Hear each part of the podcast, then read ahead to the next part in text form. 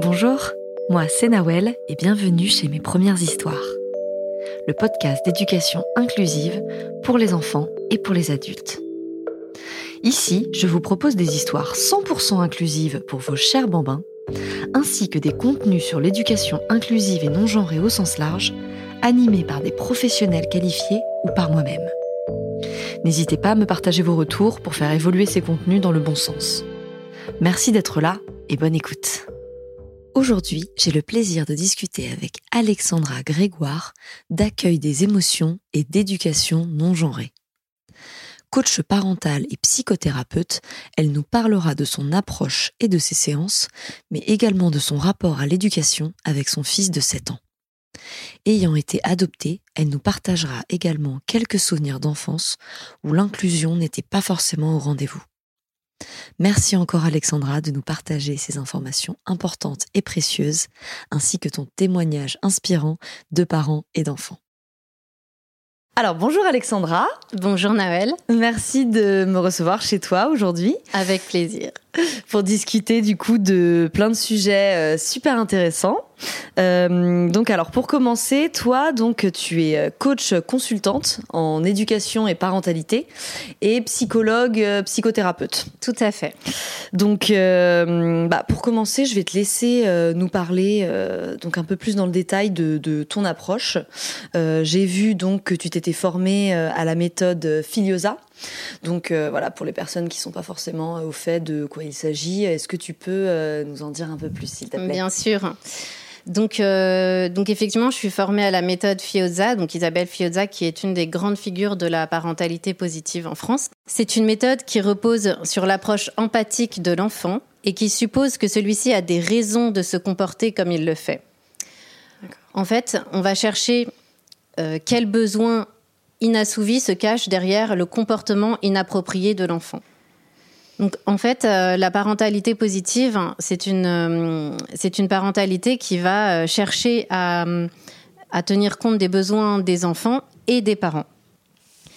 Et donc, en fait, donner des informations aux parents, ça fait partie de mon travail.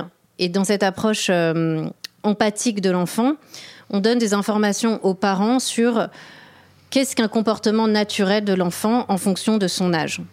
C'est-à-dire que euh, des parents qui arrivent en demandant euh, Ah, mon enfant, euh, il a deux ans, il est infernal, il tape, il mord, il fait des grosses crises, c'est pas normal, qu'est-ce qui se passe, on n'en peut plus. En fait, c'est un comportement qui est naturel à cet âge-là, puisque le cerveau de l'enfant est encore immature et qu'il n'est pas en mesure de réguler ses propres émotions et donc les comportements qui les accompagnent. Donc dans cette parentalité, on donne beaucoup d'informations aux parents sur le développement du cerveau de l'enfant, ce qui leur permet d'avoir un regard différent sur leur enfant. D'accord, donc en fait, si je comprends bien, c'est que euh, tu vas aider les parents à se mettre à la place de leur enfant et à leur expliquer du coup que voilà, en fonction de l'âge, donc euh, bah, il y a des choses qu'ils peuvent pas comprendre, il y a des messages qui vont pas être reçus de la bonne manière, et tu vas leur expliquer comment l'enfant va le percevoir, quoi. En gros, ce message. Oui, c'est ça. Je leur explique, euh, je leur apprends aussi à se mettre en fait en empathie avec leur mm. enfant. C'est-à-dire que, euh, imaginez que vous n'avez pas encore les capacités de réguler des tempêtes émotionnelles qui vous traversent. vous avez besoin en fait d'une figure parentale qui vous qui vous aide à réguler et qui vous apprenne comment développer des compétences sociales, émotionnelles et de régulation de ces émotions. D'accord. Et est-ce que justement, enfin, euh, tu peux nous dire, donc là, tu disais qu'à partir de, enfin, qu'à deux ans, par exemple, un enfant n'était pas capable de gérer euh, certaines émotions parce que son cerveau n'était pas encore mature. Et est-ce qu'il y a des grandes étapes Enfin, je sais pas si tu vois ce que je veux dire, mais est-ce qu'en termes d'âge, il y a un peu des étapes de compréhension des émotions qui font que l'enfant va être plus apte justement à gérer euh, telle ou telle situation? Alors, tout à fait. Euh, effectivement, il y a des grandes étapes dans le développement de l'enfant. Et euh, en ce qui concerne les capacités de régulation des émotions et des comportements, l'enfant, autour de 7 ans, c'est pour ça qu'on parle de l'âge de raison, mhm.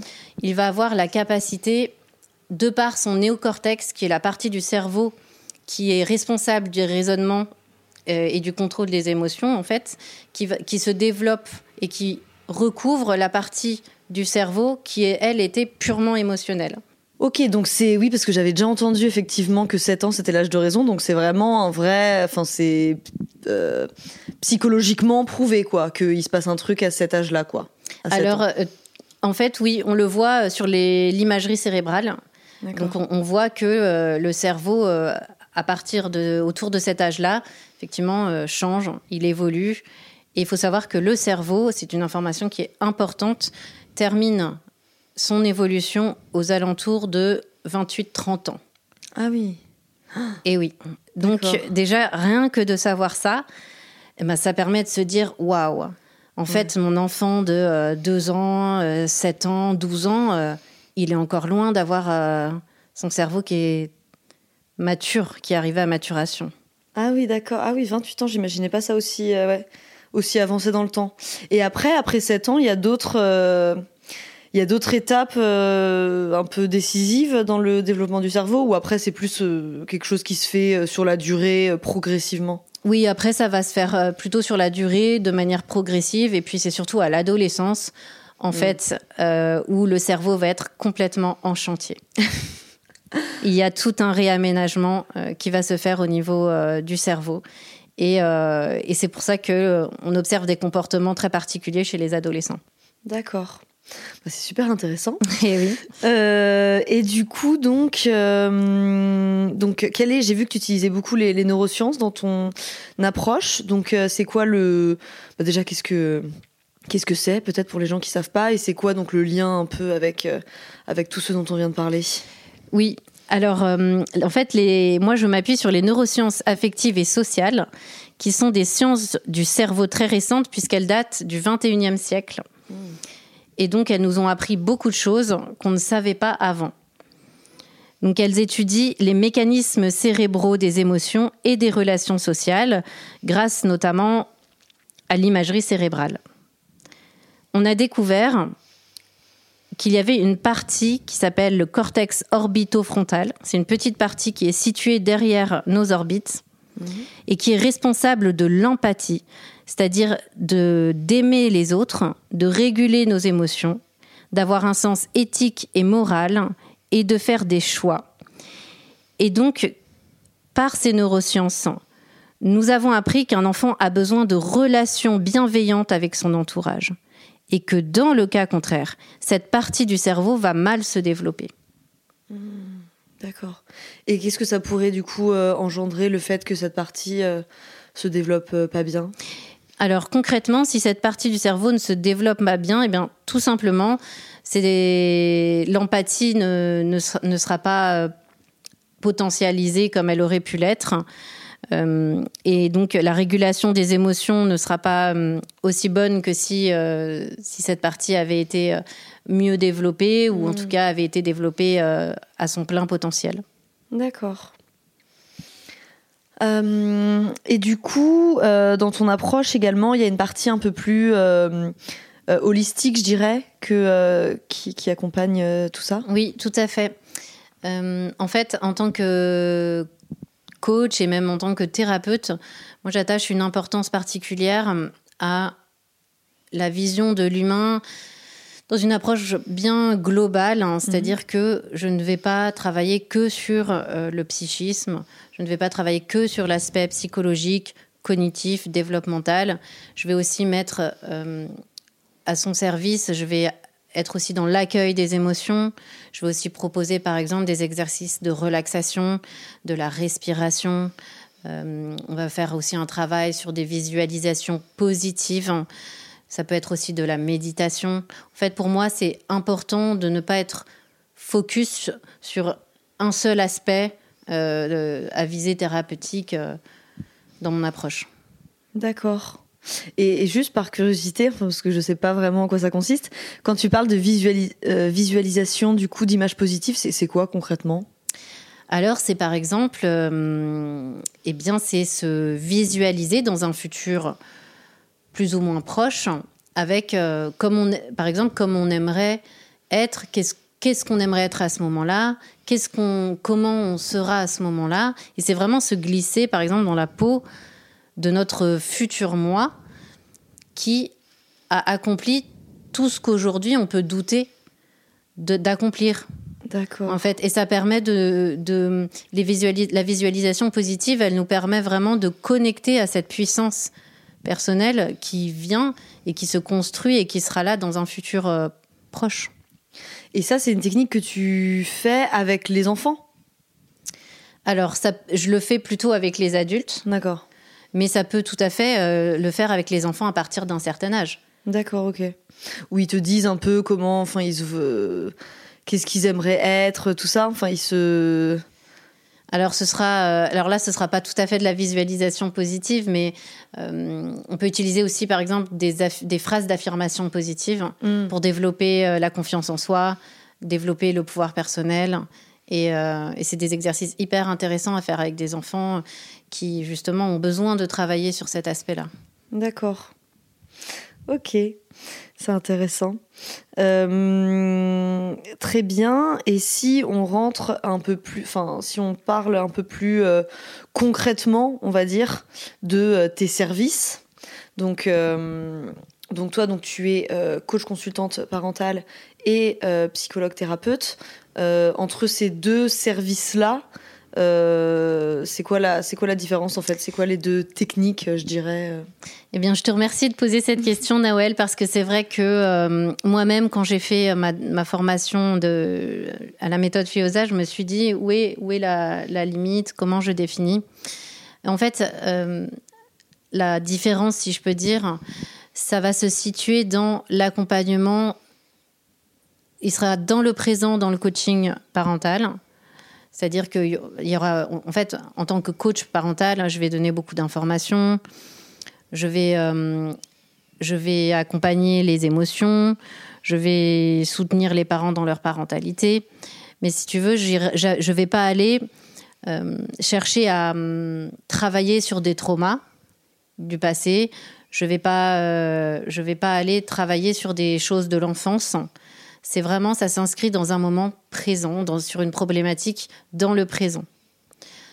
Quand je vais faire de la thérapie, là, par contre, je peux aller un peu plus en profondeur, c'est-à-dire que, au besoin, et eh ben justement, on va aller explorer qu'est-ce qui a pu se passer dans l'enfance pour que la personne, euh, par exemple, elle explorer des croyances, elle explorer euh, s'il y a eu des traumas, ben, je peux travailler avec la personne dessus. Mais c'est des choses que je ne ferai pas dans un contrat de coaching, par exemple. Ok, non, bah, c'est très clair. Très bien. Et maintenant, du coup, euh, donc euh, maintenant qu'on sait un peu plus donc euh, ce que ce que tu fais, c'est vrai qu'on s'était dit donc qu'on axerait peut-être cet épisode sur l'éducation non genrée. Oui. Donc j'ai cru comprendre que c'était en plus un sujet qui te qui te touchait, qui te parlait personnellement. Donc toi justement, est-ce que déjà tu peux nous donner un peu ta vision, on va dire professionnelle sur sur le sujet pour mhm. commencer alors, ma vision un peu plus professionnelle, mais qui rejoint aussi au final mmh, le personnel, c'est que pour moi, euh, l'éducation non, non genrée, c'est donc considérer l'enfant comme un être humain avant tout.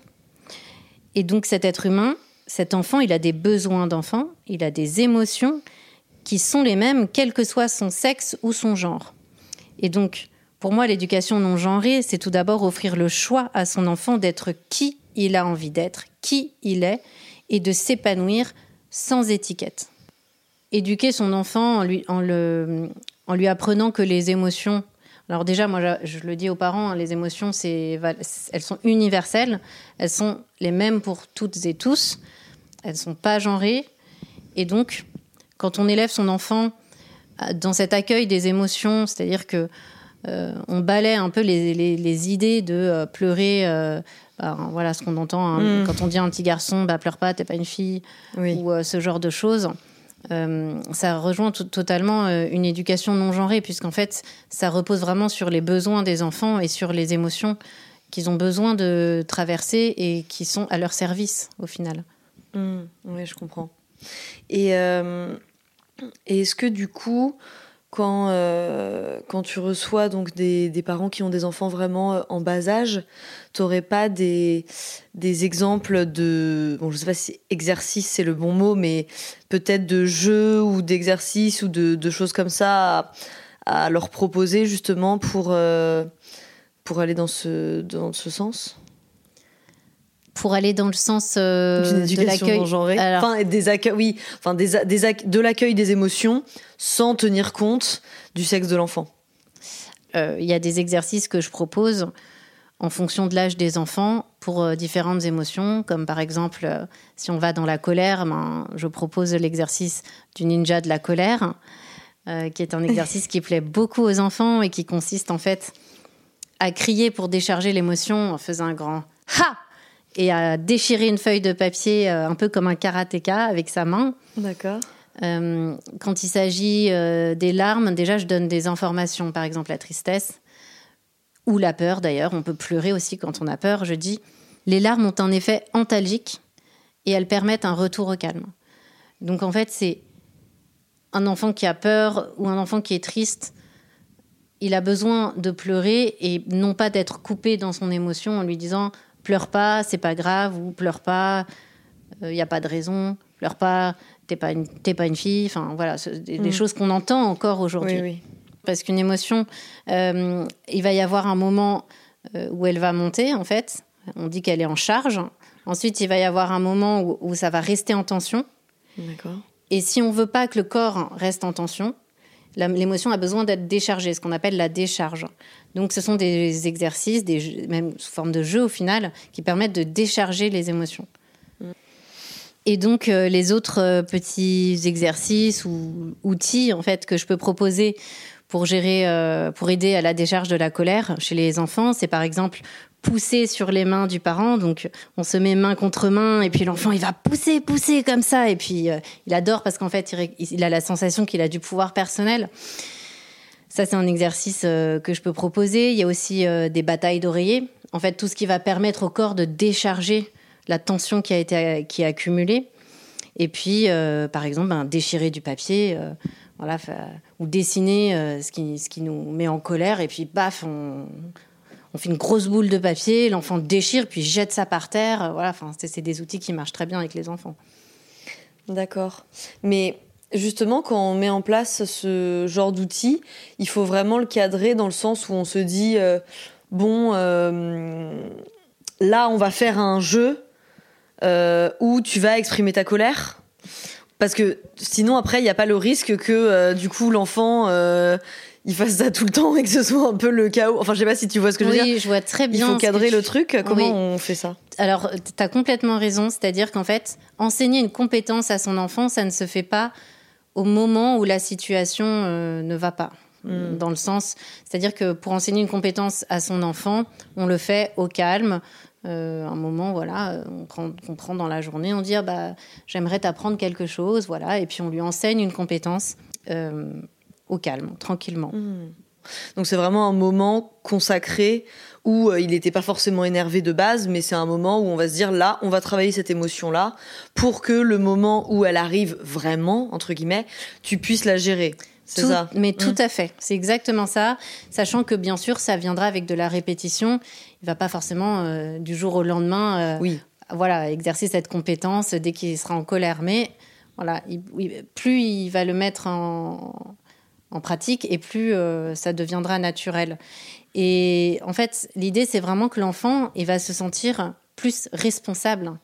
Parce mhm. qu'en fait, quand un enfant, il est débordé, il est dans ses tempêtes émotionnelles et qui, au final, s'il n'a pas de compétences pour, les, pour gérer ça, en fait, il se sent très démuni, mhm. lui aussi. Et avoir ces compétences-là, ben, ça lui redonne de la confiance, ça lui redonne du pouvoir personnel, ça lui redonne un, sentiment, euh, je, sais, je sais faire, j'ai des compétences. D'accord. Et euh, vu qu'on parle d'éducation non genrée, c'est vrai que souvent, donc comme tu l'as dit tout à l'heure, on, apprend euh, voilà à tort hein, aux petits garçons que euh, ils doivent pas pleurer parce que c'est un truc de fille, voilà. Et donc pour ce qui est de l'émotion de la tristesse, si je peux dire ça.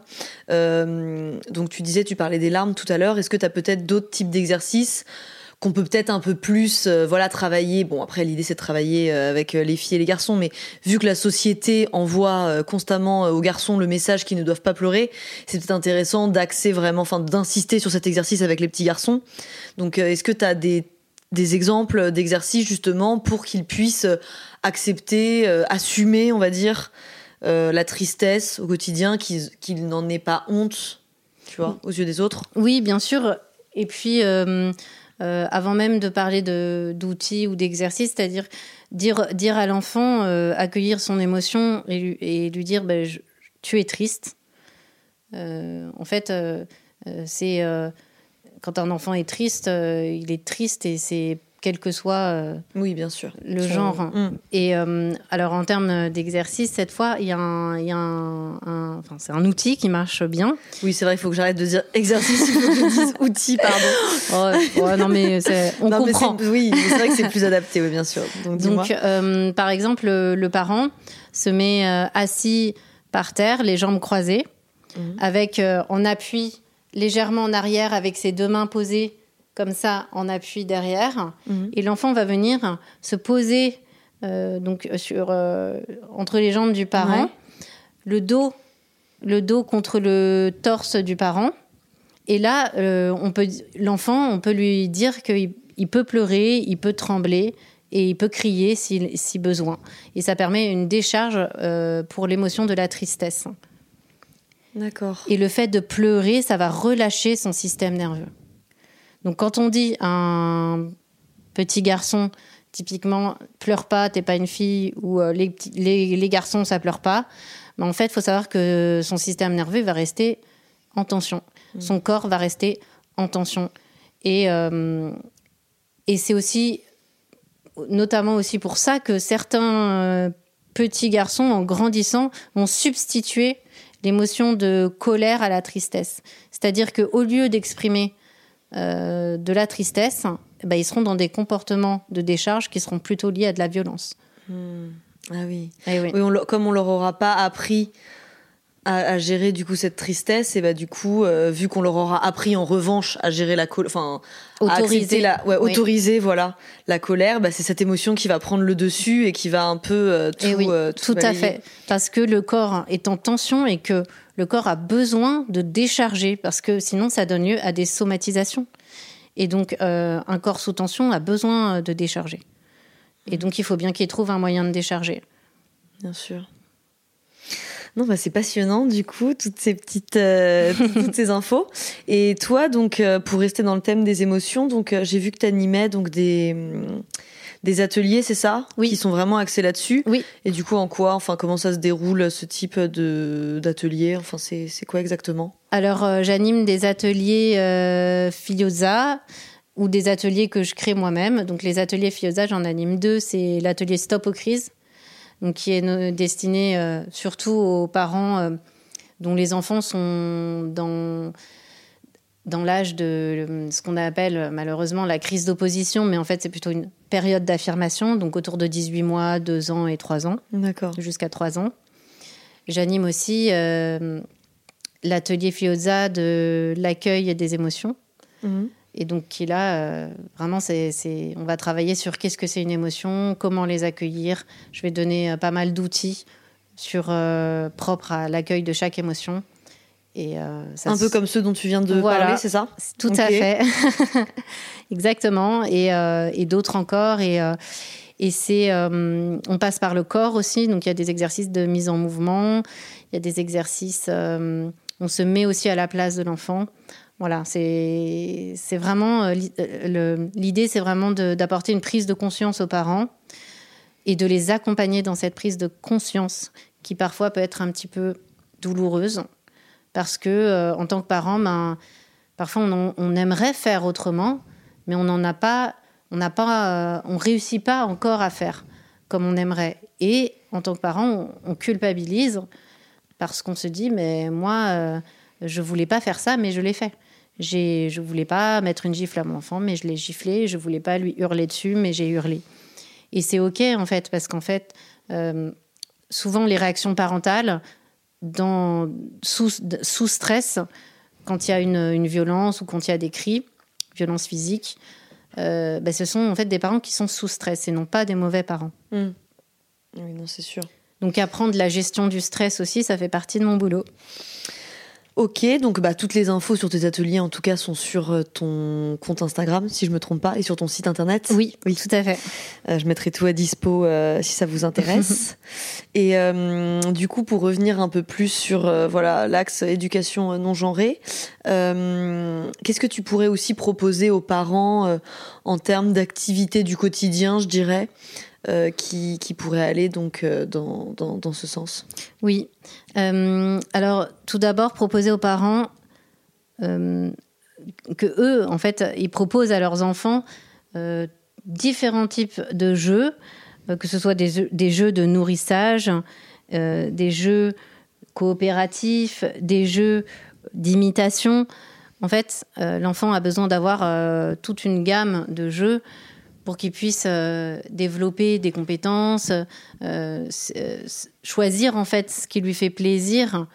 Et c'est sûr que si on se restreint à un certain type de jeu parce que on est allé dans le rayon pour garçons pour offrir des jeux soi-disant destinés aux petits garçons, ben en fait c'est privé son enfant de tout un autre tout un tas de d'autres choses. Euh, et les jeux n'ont pas de sexe, hein, mm. ne sont pas genrés, je le répète. oui, ça c'est sûr. Et euh, est-ce que tu penses qu'on peut, euh, si on reprend un aspect un peu plus, on va dire, scientifique peut-être, ou lié aux neurosciences, est-ce qu'on peut faire un lien justement entre proposer qu'un type de jeu à une fille ou un garçon et ce que ça va provoquer dans son cerveau ou, ou autre? Alors, euh, je, pense que je comprends ta question. En fait, on observe, il y a des études hein, qui ont montré que euh, pourquoi est-ce que les hommes souvent se trouvent, euh, se trouvent ou se sentent en tout cas maladroits face aux soins à prodiguer à un, bébé, par exemple?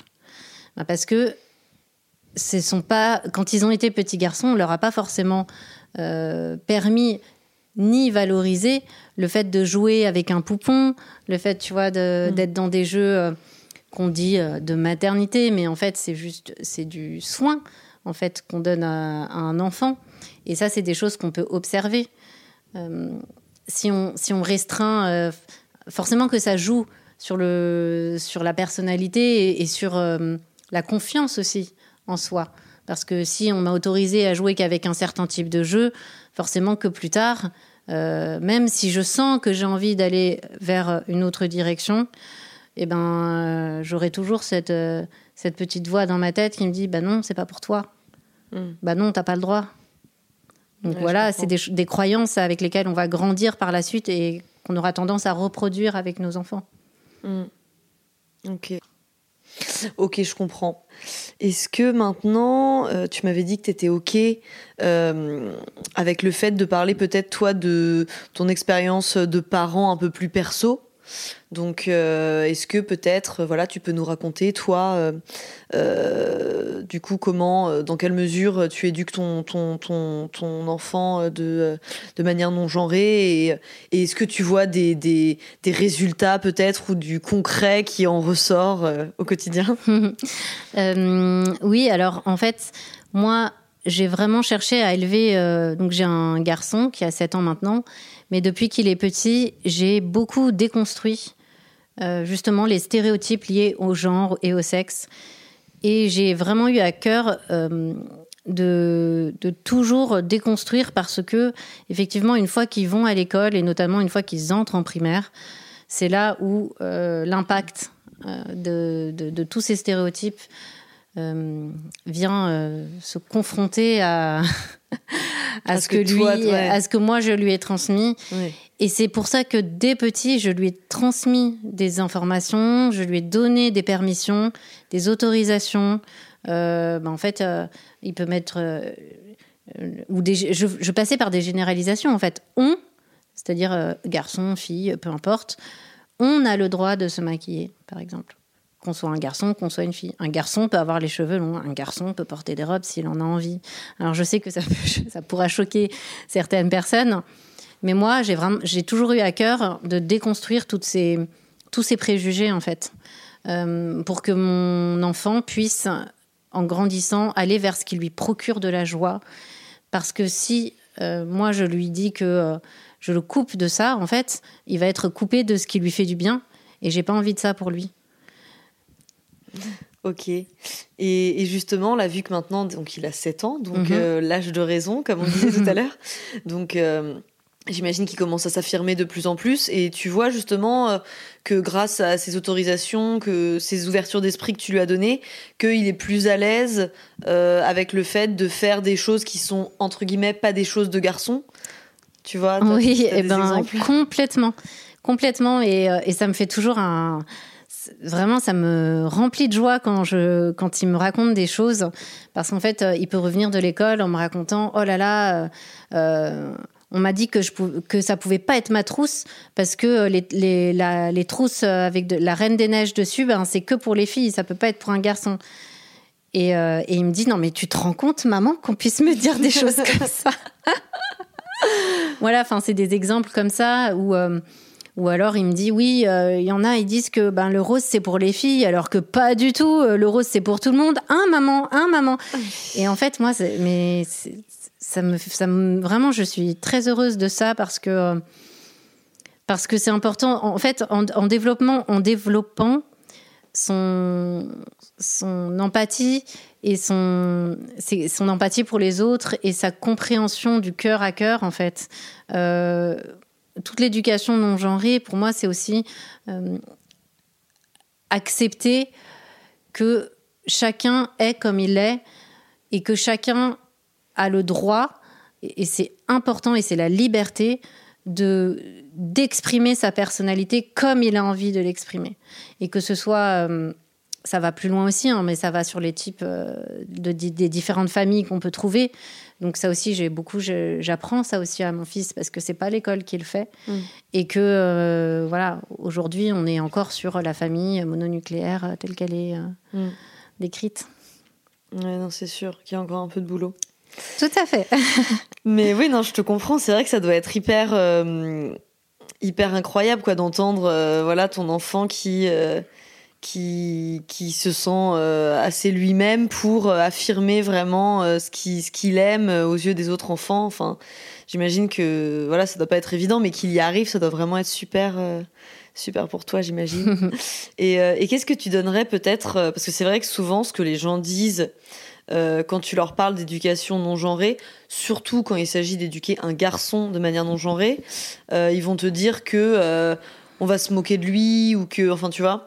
Après, toi, ton fils, voilà, il a l'air quand même d'être assez. Euh, enfin, il a l'air quand même d'avoir du. Comment dire D'avoir un caractère assez fort pour s'en. ne pas en avoir rien à faire. Mais euh, qu'est-ce que tu dirais du coup Tu vois, si par exemple ton fils il rentrait de l'école et qu'il était un peu triste ou qu'il se disait qu'on s'est moqué de lui, enfin, c'est quoi du coup la réponse que tu donnes à un enfant pour justement qu'il puisse euh, affronter un peu des moqueries ou, quoi de ses camarades? Mmh, J'aurai pas de réponse toute faite. Ce sera, ce sera de l'accueil de son émotion. Mm. Ce sera me mettre en empathie avec ce qu'il vit. Euh, et c'est pour ça, notamment, que développer la confiance en soi de son enfant et lui donner une vision du monde qui est euh, avec des yeux bien ouverts et une vision du monde euh, élargie. Moi, j'aime bien parler de d'une vision du monde élargie et non pas étriquée. Mm. mais en fait, ça lui permet de d'avoir suffisamment confiance en lui et en ce dont il a envie pour ne pas euh, tenir compte euh, des, remarques des autres et se dire que ben les autres c'est ce que je lui dis souvent c'est ben tu sais il y a des enfants on leur a pas appris. Hmm. et ça en fait il le comprend très bien. On leur a pas appris. Voilà. je comprends. Hmm. ok et donc maintenant donc, euh, comme tu le sais, donc mes premières histoires, on parle d'inclusion. Tout à fait. Euh, je sais que c'est un sujet aussi qui te tient à cœur. Oui. Donc, euh, quand j'ai discuté avec toi, tu me disais que justement, dans ton enfance, bah, ça avait été plutôt l'inverse, que tu avais plus, voilà, peut-être à certains moments, sur certains aspects, ressenti plus de l'exclusion quant à ta personne. Donc, est-ce que tu as envie de, de, de, nous raconter un peu plus dans le détail oui, ce qui s'est passé? Bien sûr. alors, moi, en fait, je suis adoptée. Donc là, on ne me voit pas, mais euh, je suis euh, mat de peau, je viens d'Amérique du Sud, je suis typée. Et euh, j'ai donc euh, grandi dans une euh, ma famille. Donc mes parents sont blancs, mon père a les yeux bleus. Je ne ressemble pas du tout à mes parents physiquement. Et, et quand j'étais enfant, c'est quelque chose qui m'a fait beaucoup souffrir parce que il y avait des remarques, que ce soit de la part d'enfants ou même d'adultes, que ce soit même dans des regards en fait, qui étaient totalement déplacés et qui étaient très blessantes. On pouvait me dire, mais tes parents, c'est pas tes parents. Euh, c'est pas ta vraie famille. euh. Enfin voilà, c'était des choses qui remettaient en question en fait euh, des choses tellement fondamentales pour un enfant qui est de le sentiment d'appartenance et d'être d'être faire de faire partie de sa famille et d'être aimé. Et, euh, et c'est vraiment en fait les, les, les autres qui m'ont qui m'ont fait du mal. Et, et tes parents, justement, dans ces moments-là, euh, ils étaient au courant déjà de, de, ces, de ce qui se passait? Tu leur en parlais? Comment ça se passait du coup euh Est-ce que tes parents t'ont aidé un peu euh, dans ces périodes un peu difficiles? Alors, euh, je me rappelle d'une fois, oui, où on m'avait fait une remarque euh, liée à ça, une, une camarade d'école. Et en fait, euh, ma mère a vu, elle s'en rappelle encore, pendant plusieurs jours, elle me, elle me sentait et elle me voyait pas très bien, mais je lâchais pas le morceau. Donc je- moi, je m'en rappelle plus, mais, euh, mais apparemment, il a fallu plusieurs jours pour que je lui dise ce qui s'était passé et ce qu'on m'avait dit, et, euh, et que je m'en libère hein, au final. Ah oui, parce que, enfin bon, j'imagine que c'était bon, c'était un moment, donc c'est peut-être un peu flou, mais c'est que, enfin, peut-être t'en avais un peu honte ou ou t'avais pas envie d'en parler. Enfin, c'était pas forcément hyper évident pour toi de partager du coup tout ça avec tes parents. Mhm. En fait, euh, tout à fait, tu as mis le mot juste, tu as mis le mot la honte qui est une émotion. C'est-à-dire que en... ces remarques m'ont fait tellement mal quand j'étais enfant que euh, j'en ai déduit moi-même que c'était quelque chose qu'il fallait cacher. Que mon adoption, c'était pas quelque chose qui était accepté par la société, que c'était quelque chose euh, qui n'était pas bien en soi. Et donc, euh, à partir de ce moment-là, mais c'est quelque chose que j'ai eu à cœur de cacher parce que j'en avais honte. J'en suis arrivée à avoir honte à cause de ces remarques et de ces regards et de ces critiques, et, etc. D'accord. Mm. Et, hum, et du coup, qu'est- qu'est-ce qui t'a aidé? Parce que là, aujourd'hui, enfin, euh, enfin, t'as l'air d'être assez à l'aise avec, euh, avec ce sujet. Donc, euh, c'est quoi? C'est en grandissant Ça s'est fait naturellement? Qu'est-ce qui a fait, du coup, que, que maintenant, j'imagine que c'est plus un sujet et que, voilà, il n'y a plus du tout de honte ou de, de problème à ce niveau-là? Il y a eu quelque chose en particulier ou Eh bien, euh, moi, c'était euh, à l'adolescence. Euh, j'ai, euh, ça a été une sorte de déclic, mais alors euh, j'ai pas, hum, je l'ai pas vraiment conscientisé. J'ai un jour, j'ai tout lâché à, des- à mes copines. voilà, je suis adoptée. euh, Parce qu'elle ne le savait pas avant, du coup. Et non, Ah, donc tu carrément, tu, tu le disais pas, quoi, Et non, quand et non. enfant. Ah oui, d'accord. et non, j'en avais fait une sorte de. Ah oui, un de- secret, quoi, vraiment. Ah, t'en c'était, c'était devenu un secret qui Ah me oui, bouffait. Ouais. Tout à fait, tout à fait. Et si, euh, si euh, les, les autres enfants avaient été justement euh, élevés avec Mm. la connaissance qu'il y a différents types de familles, que euh, la, famille, c'est pas papa, maman, les enfants biologiques, Mm. qu'il y a plein de types de familles différentes et que ça ne remet pas en question l'attachement, l'amour entre les parents et leurs enfants. Mm. Et, euh, et voilà. Et du coup, toi, j'imagine que c'est un sujet donc, que t'évoques euh, avec ton fils et que du coup, lui, pour le coup, il est assez calé sur le sujet et que ça te tient à cœur de, euh, de vraiment lui, lui parler de ça. Et que, Oui, oui. Mm. Effectivement, moi, mon fils, il sait euh, que sa maman a été adoptée, que ses grands-parents sont allés chercher sa maman quand elle était bébé. Il sait d'où je viens. Et donc, il sait aussi, lui, au final, bah, d'où il vient, en partie, Mm. donc du Chili. et, euh, et il sait, voilà, moi, je. Il écoute tes podcasts, bien sûr. enfin, je les écoute avec lui aussi. Top. Donc, euh, ah ouais, non, mais c'est top. Et, euh, et c'est très utile. Enfin, et, et je cherche aussi beaucoup dans les livres. Depuis qu'il est petit, j'ai- trouvé des livres, mais il faut les chercher, il faut en avoir Mhm. envie. Parce que c'est pas des livres qu'on va trouver euh, dans la librairie d'à côté, quoi. Ouais, malheureusement. Et donc, c'est son, voilà, ça passe par euh, tout un outillage, les lectures, euh, les podcasts, euh, donner des informations à son enfant. Tout ça, en fait, ça l'éveille, ça lui ouvre sa carte du monde et ça lui permet d'accepter qu'on est tous différents, tous uniques et que c'est une grande richesse. Mm. Complètement. Euh, bon, bah merci beaucoup Alexandra pour euh, ces échanges. C'était euh, c'était très intéressant. Bah, merci à toi, Nawel. Ça m'a fait vraiment plaisir. Un plaisir partagé. Donc du coup, toutes toutes les informations relatives à tes séances, à tes ateliers sont disponibles donc sur ton compte Instagram, donc qui est euh, alexandragrégoire.psycoach. C'est ça. Top. Et euh, du coup, sur le compte, il y a aussi un, un renvoi vers ton site internet euh, et toutes tes autres pages. Oui, tout à fait. Donc voilà. Bon bah merci beaucoup et, et à bientôt. À bientôt. Au revoir, Nawel. Merci à toi d'avoir écouté jusqu'au bout. Maintenant, n'hésite pas à me dire ce que tu en as pensé en commentaire Instagram. Ce serait super qu'on puisse échanger ensemble sur le sujet. À très bientôt pour un nouvel épisode. Au revoir.